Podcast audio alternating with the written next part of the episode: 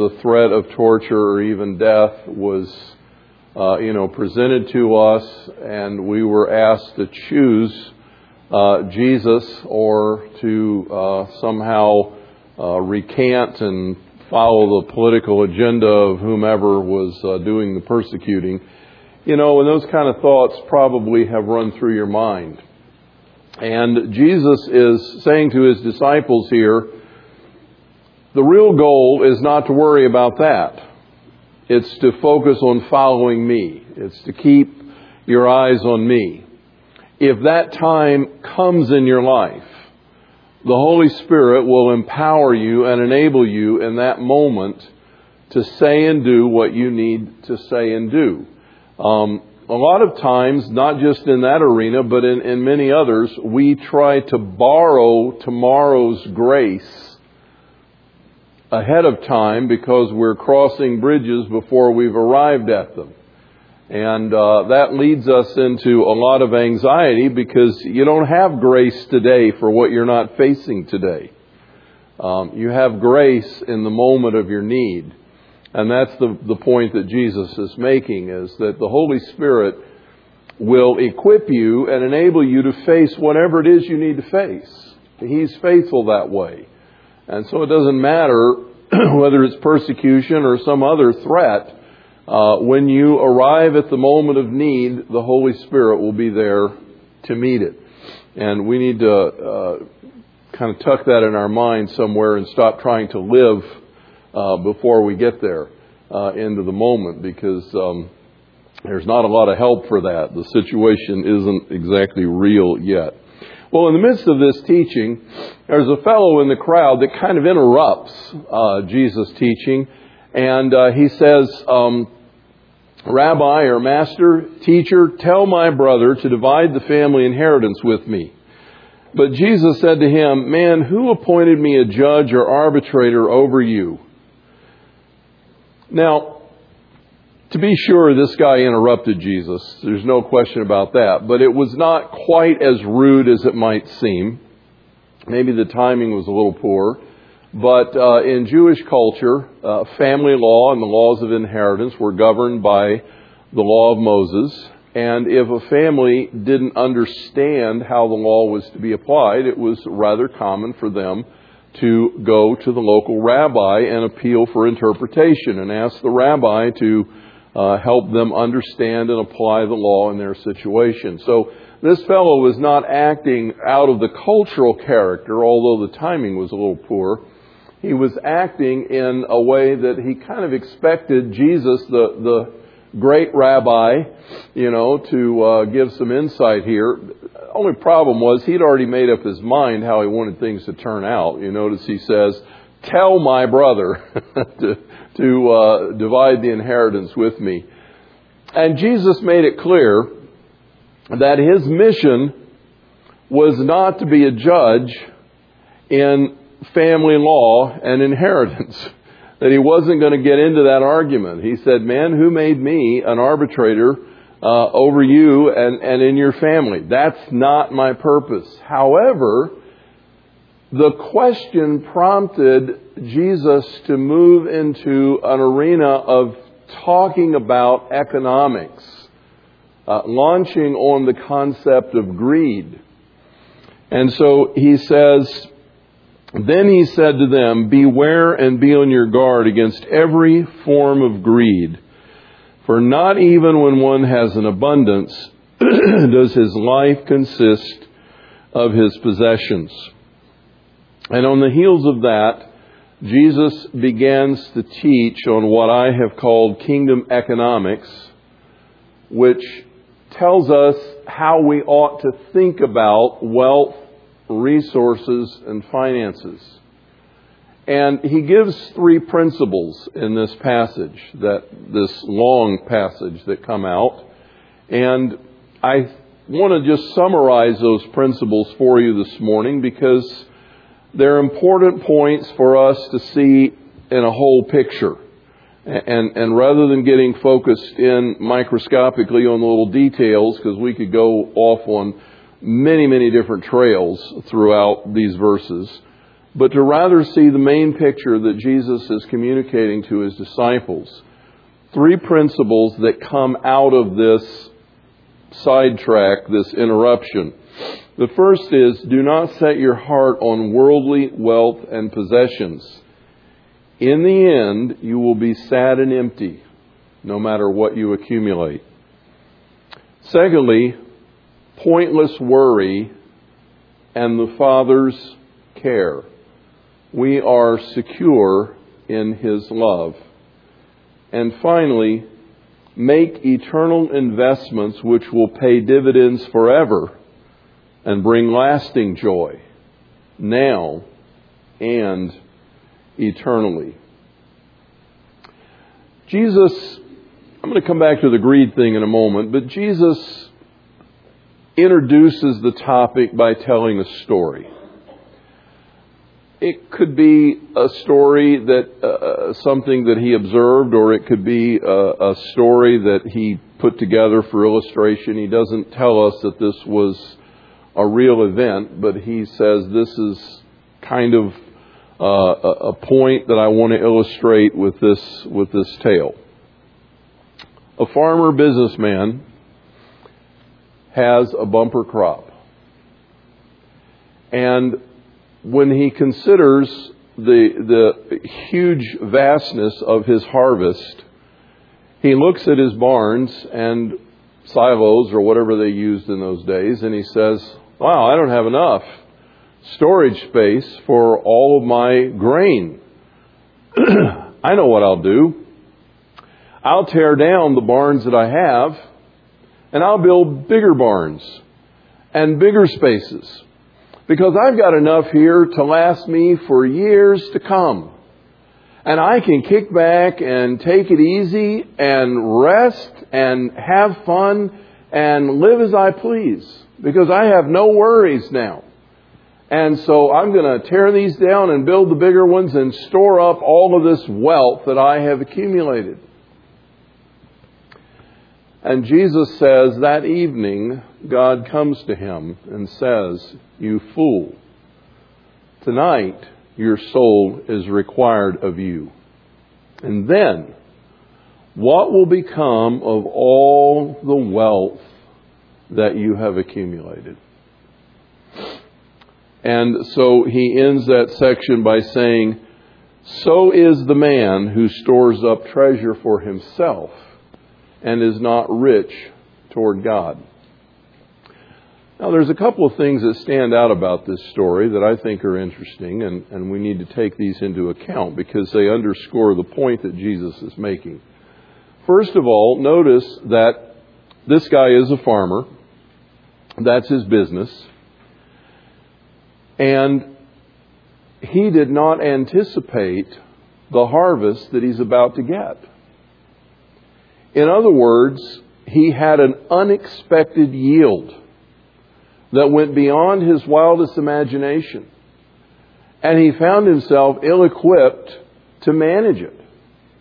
And so he said, I've got to build a bigger storage space. So here is something that he clearly did not expect. You know, I don't know a lot about farming, but I do know something about farming. And one of the things that I know that every farmer will attest to is that there are certain things they can do to produce a good harvest.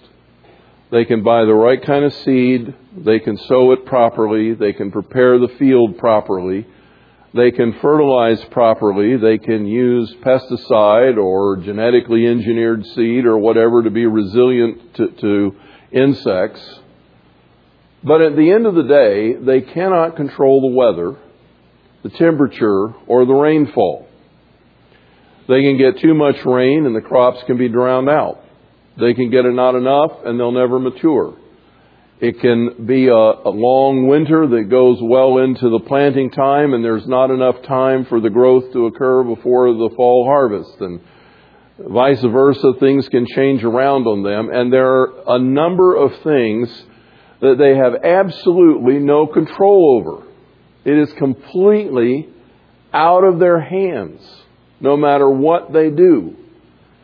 And so to have a bumper crop like this obviously took this guy by surprise. It was beyond what he anticipated. It was more than he could reasonably expect. And yet, rather than turning to God in gratitude for this provision, he turns to himself and says, Wow, you have really hit the jackpot. You need to build bigger barns. You can take a vacation. You can go to Vegas. You can go on some cruises. Man, you've got it made. You don't have anything to worry about for years to come. Notice the pronouns as you read the passage. Look beginning uh, in verse uh, 17. And he began reasoning to himself, saying, what shall I do since I have no place to store my crops? And then he says, This is what I will do. I will tear down my barns and build larger ones. I will store all my grain and my goods. And I will say to my soul, You have many goods laid up for many years. Take your ease, eat, drink, and be merry. And God said to him, You fool. When we go back and study the biblical definition of a fool. A fool is a person who either denies God, the fool has said in his heart, there's no God, or a person who acts as if God didn't matter at all. And so a foolish person is one who behaves beyond the context of God as if he were not there or denies his existence. And when you read the story of this man, as Jesus tells it, the only person he's thinking about in the story is himself. And he never once acknowledges God. He never sees the blessing and the bounty that he has received as being something beyond his ability and coming from a gracious hand that has blessed him abundantly. He views it as a windfall to consume on himself.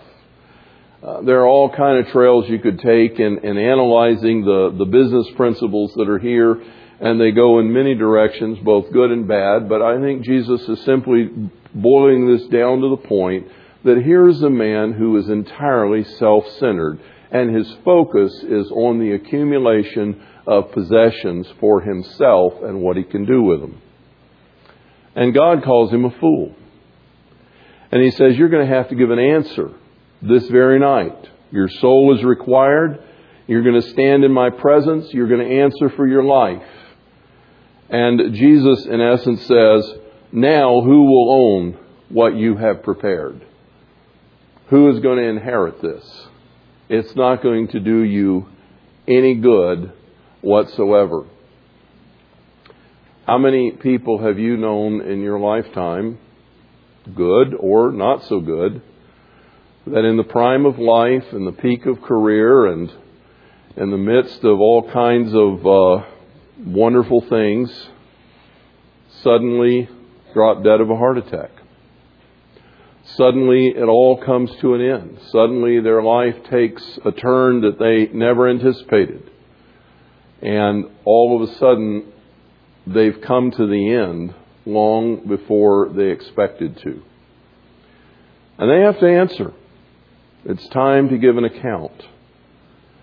And Jesus says, This man was a fool because he put all of his investment in himself. And when he had a windfall, all he could think about was how he could enjoy that money and, and reap that harvest for his own benefit. So, going back to where Jesus began, beware and be on your guard against every form of greed. For not even when one has an abundance does his life consist of his possessions. The point that Jesus is making here is that if you live for the accumulation of wealth, if that's your goal, to, to, to bring security, to, to buy happiness, to accumulate stuff, when you come to the end, you're going to be really sad and lonely and empty. You're going to look back on a life that has essentially been wasted, and you're not going to be ready to meet God. And that is a person who has lived their lives like a fool. On the other hand, Jesus says, Your Father cares about you. Look at verse 22. And he said to his disciples, For this reason I say to you, for this reason, what reason? This guy, in the prime of life, in the midst of windfall, dies. Totally uncontrollable, unexpected. He's reached the end.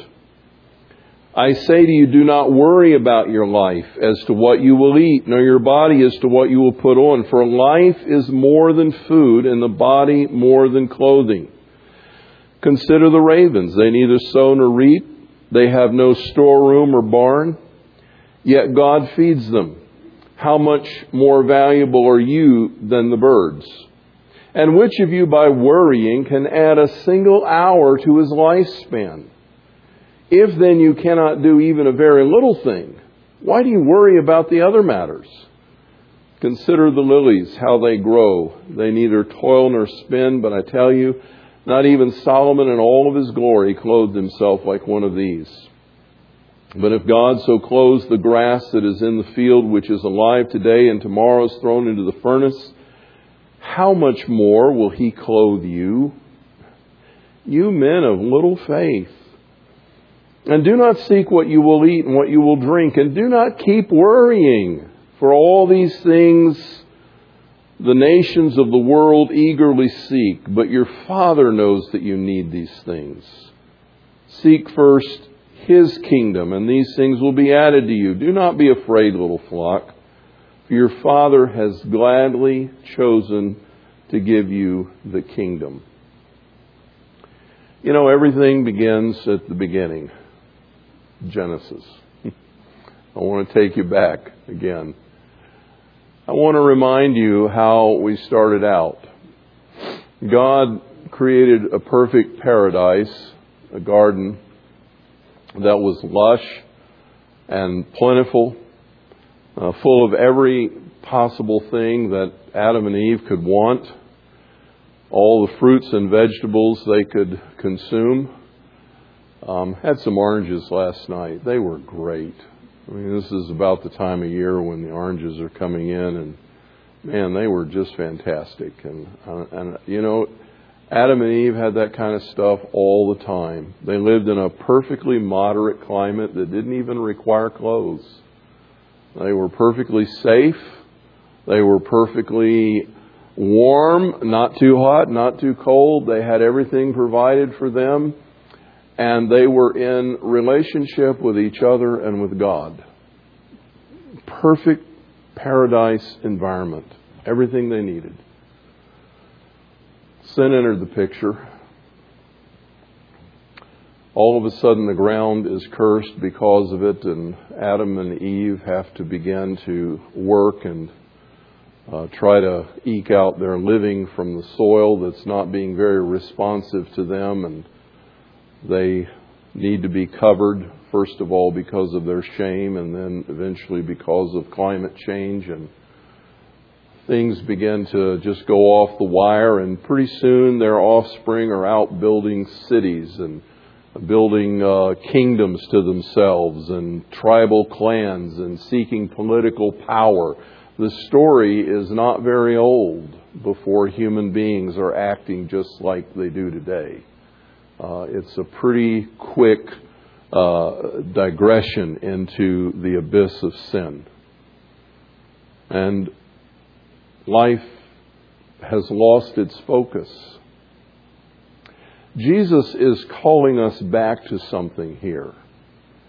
He's telling us that our lives do not consist of the abundance of possessions, but rather our lives consists most importantly of relationship.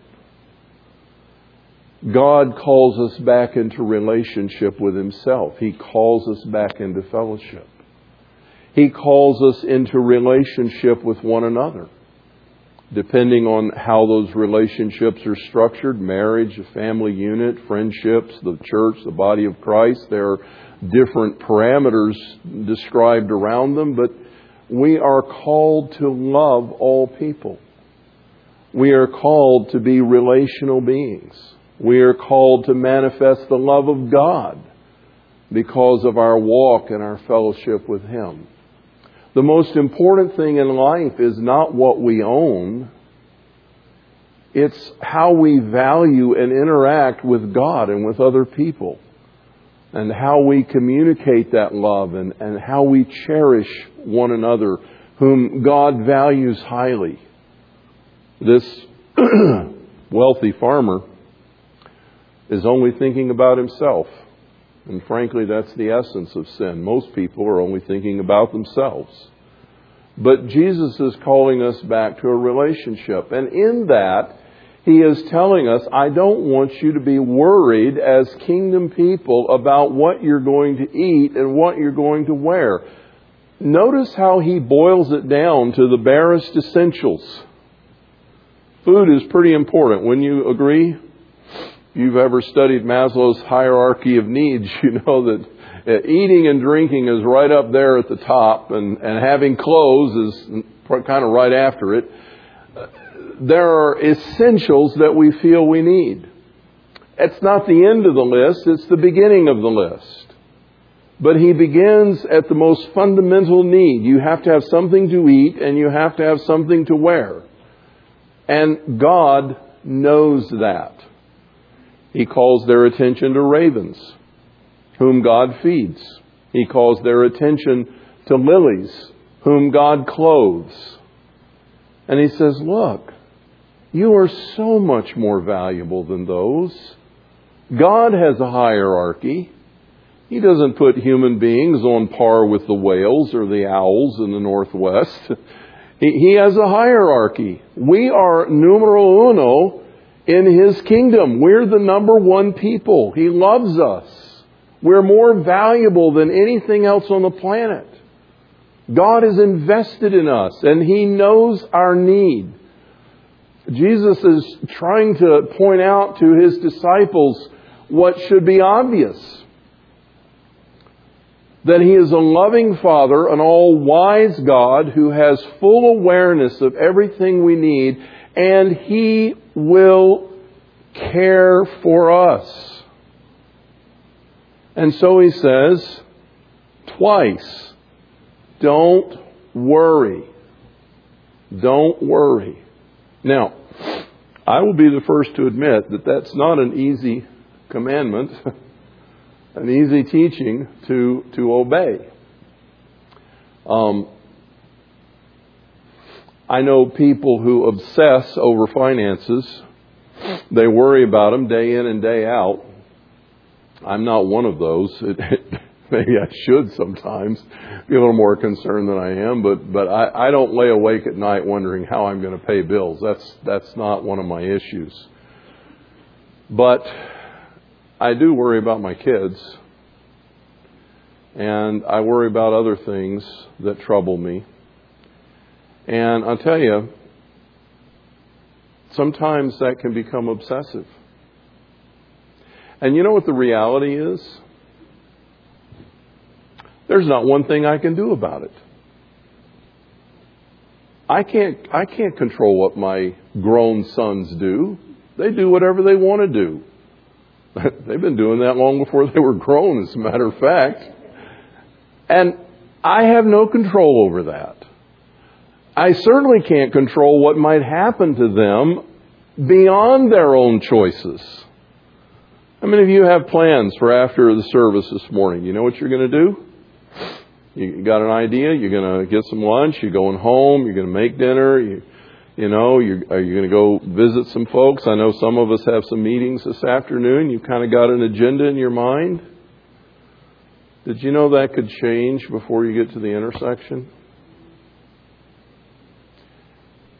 20 years of working with rescue and responding to 911 calls, one thing I became very much acquainted with. No one expected to dial 911 until the moment they did. And no one imagined what happened to them happening before it happened. But in the blink of an eye, their life was utterly upended it might have been as inconvenient as a trip to the hospital only to be discharged a few hours later with no serious problems. Or it may have been an unsuccessful resuscitation and their soul was required of them. But none of them saw it coming. It just took them totally by surprise. Jesus is trying to point out the obvious to us.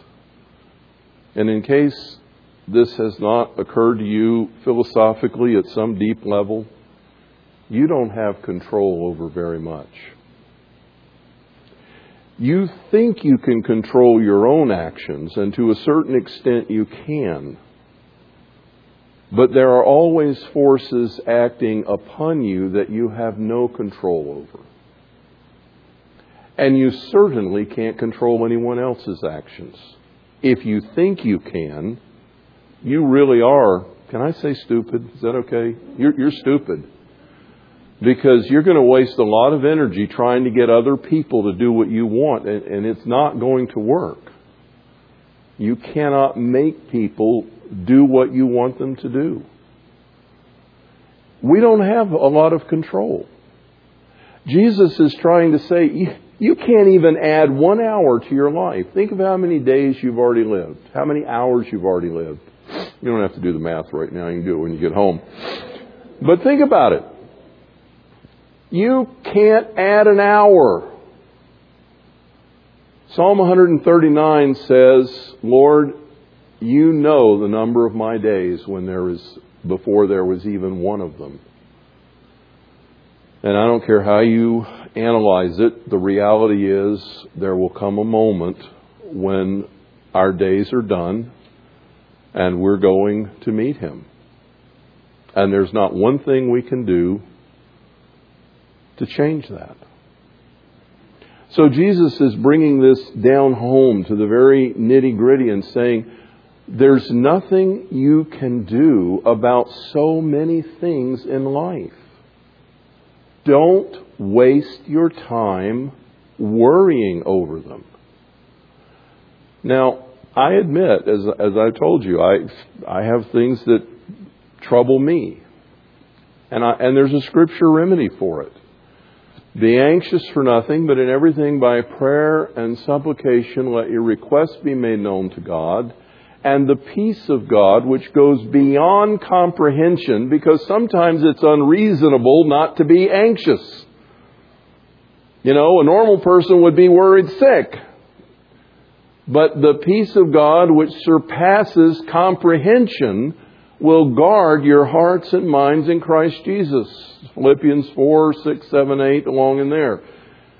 And so, Jesus says, to his disciples, don't waste your time worrying. Paul says, take your concerns to God. And every time they come back, just go back to God. Transfer all of that care and worry and burden to Him because He is the one who will give you peace.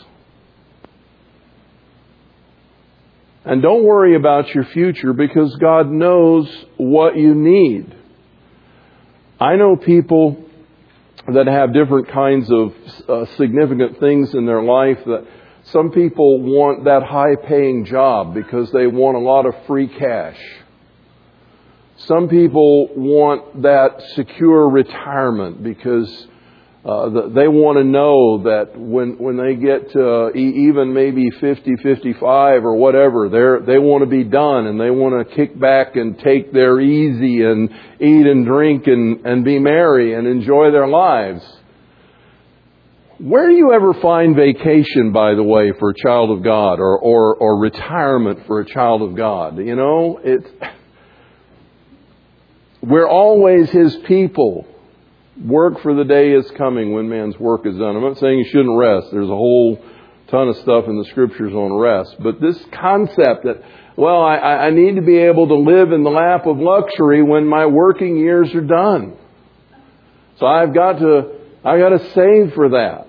I know people that they worry about that. That's their biggest concern. And the funny thing is, the more they've got, the more they worry. That's my observation. People that have a lot of money in their retirement account are really worried. They watch the stock market, they check the economy, they're always concerned about how everything's performing. They, uh, they're, they're just worried about the interest rates. They're constantly sitting on the edge of their seats, and with good reason. I remember when the stock market crashed over the um, internet stuff some years back. I was on duty at the firehouse one morning, and one of the full time paramedic firefighters from another department who worked part time in our department came in and he was just shaking his head and he said, I lost $150,000. He said, I'm going to have to work another 10 years. He was just despondent. It's like, well, I didn't say that to him. I tried to empathize with him, but it's like, well, that's what you can expect yeah, over time you can maybe count on a 10% increase over a few decades, but you could lose it all. You say, hey, I've, I've got my money in, in banks that have uh, FDIC insurance. I'm secure. Well, that's fine if only one of them fails. But if a few hundred or a thousand fail across the nation, not even Uncle Sam's going to be able to pay that bill. There is going to come a day, there is going to come a day when the, the ground is leveled and the playing fields are wiped clean. And somebody's going to appear on the scene and say, if you don't take this mark, your money's worthless. You have nothing. You can't eat. You can't buy. You can't sell. You have nothing. And if you show up with anything, we'll just shoot you. Oh, I got my gold stashed away. Oh, I got my cash stashed away. Well, you just show up with it because now the cash is red instead of green. And you show up with green stuff, we just shoot you. Jesus is trying to make the point. You can't predict the future. Worrying over it is a waste of time. But you have a Father that cares for you no matter what. And He knows your need and He's willing to provide. So, point number one don't set your heart on worldly wealth. It'll leave you empty. Don't spend your time worrying over the future. Put your trust and faith in the God who loves you. And finally, he says, invest in eternal things which will pay dividends forever and bring lasting joy now and eternally. Look at verse 33. Sell your possessions and give to charity. Make yourselves money belts that do not wear out, an unfailing treasure in heaven, where no thief comes nor moth destroys, for where your treasure is, there will your heart be also. Now, I want to quickly say that there was only one person in all of the New Testament that Jesus said, Go sell everything you have and give it to the poor, and then come follow me. That person was a wealthy young man who went to Jesus with a question What must I do to have eternal life? The point Jesus was making is you have to put me first. You can't have idols in your life. The problem was that young man's idol was his money. And so, in order to separate him from his idol and allow him to focus on God, Jesus said to him, You need to sell everything you have and give it to the poor and then you need to come follow me. And we know how that story ended. He, he couldn't bring himself to do it. It was asking too much. He walked away sorrowfully. And by the way, without eternal life, because he would not make the conversion. he wouldn't make the switch. So when Jesus says, sell your possessions and give to the poor, he, he's not saying carte blanche to every single believer, sell everything you have and give it all away and, and then come follow me. For one thing, that violates teaching of other scriptures that taken in the whole context, the scripture encourages us about being wise and being good stewards and planning for the future. So there are things in scripture that encourage us in that direction. What Jesus is saying is you need to be more relationally oriented than materially oriented. You need to be more invested in people than you are in things. You don't need to accumulate stuff for yourself as much as you need to be considering the investment you make in the lives of other people and the expansion of the kingdom and the work of mission and in the care of the truly poor and genuinely impoverished. You need to be concerned about those kinds of things that your Father's concerned about. And so, in that respect, we are not to be those who are constantly grasping for things, but those who are recognizing that we are at best stewards, not owners. And it belongs to God. And then to realize that there is actually a way to take it with you. If you invest your resources in the kingdom, in the work of God, in other people, Jesus says that will be there to meet you. You remember the judgment seat of Christ? We mentioned that last week or so. For you will all stand before the judgment seat of Christ. And whether you have, uh, uh, you know, lived a life of hay, wood, and stubble, or gold, silver, and precious stones, your life will be evaluated. I told you we're not going to face our sins. We're not. They're under the blood. But we are going to face our produce. What constructive things have our lives accomplished in the power of the Holy Spirit? And if we've been living for self, it's gonna evaporate. But if we have been living for God with a kingdom focus and His mission at the, at the center of our heart, then when the evaluation comes, there will be gold and silver and precious stones not the, the earthly kind, but the, the heavenly treasure that will endure eternally. Jesus says you can invest your resources in a way that your money belts won't wear out and thieves won't break in and steal and they won't uh, depreciate or disintegrate. You can invest yourself in the kingdom and it will make a difference.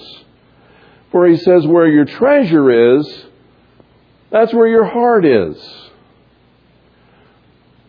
Paul warns us in, in Timothy that the love of money is a root of all the evils. The love of money. And people who pursue wealth and pursue material possessions, that's where their heart lies. That tells you something about their inner self and their priority structure. They're not focused on God. But people that are focused on God have a different orientation. Let me give you some things to consider in, in practical translation of this, because I, I've told you that Jesus is not necessarily saying that every one of you should go sell everything you own and give it all away and sell your house and sell your car and, and divest yourself of every single thing you own, keep one set of clothes and a winter coat maybe, and then what? then we're all impoverished. Who's going to take care of us? I mean, seriously. How does that work? You know, we have to turn to the world. I mean, how does that work? Jesus is not saying that. But let's bring it down to something a little more practical. Suppose when you look at your budget and you analyze your income, you've heard it said uh, you should wisely save 10% of everything you earn. They tell everybody that. You know, it's the first thing you learn in personal finance. Put away 10% for a rainy day. But suppose you look at your budget and you say, I can barely stretch my paycheck to cover my necessary bills. And I'm not even sure I can save 10%. And we haven't talked about the kingdom yet. What is the scripture saying here? The scripture, what Jesus is saying is, invest the difference in the kingdom. Now, I'm not going to argue right at this moment. I may some other time, but not this morning, about the 10%. I, I think that's a first fruit gift, not, a, not an end result after you've finished your budget. But nonetheless, if the, if the question is, do I save 10% or do I give 10% to the work of God? Which should I do? Jesus is very plain here. Invest 10% in the kingdom and trust God with the unexpected. It's very simple. God knows your need. He will care for you. You put Him first and trust Him with your future. Let's say you get that windfall somebody distant relative died and you didn't even hardly know they were there and lo and behold you're in the will and you're left a million dollars. Is it yours? Not if you're a child of god. It's his. Everything you have is his. You don't own it. You're a steward. The first question you have to ask is lord what do you want me to do with this? What are your plans? You have placed this in the hands of your child for your purposes. What do you want me to do? God may give you freedom to utilize some of it. I suspect He's going to have something to say about investment and where it goes. A number of years ago, and I've shared this with some of you before, I had the privilege of meeting Art DeMoss. Art started out in life as a door to door blanket salesman. Well, he started out in life as a baby, but when he got a little older, he was a door to door blanket salesman, not making an awful lot of money. But uh, he and his wife uh, came up with the idea after he got into selling insurance that they could pre qualify an awful lot of people through direct mail because you can almost always write people that have a good health history. And so he came up with the idea that through direct mail they could pre qualify a ton of people and sell them policies, the ones that were golden, you know, they could sell policies to without ever going door to door and making appointments and spending hours and hours and hours trying to sell insurance.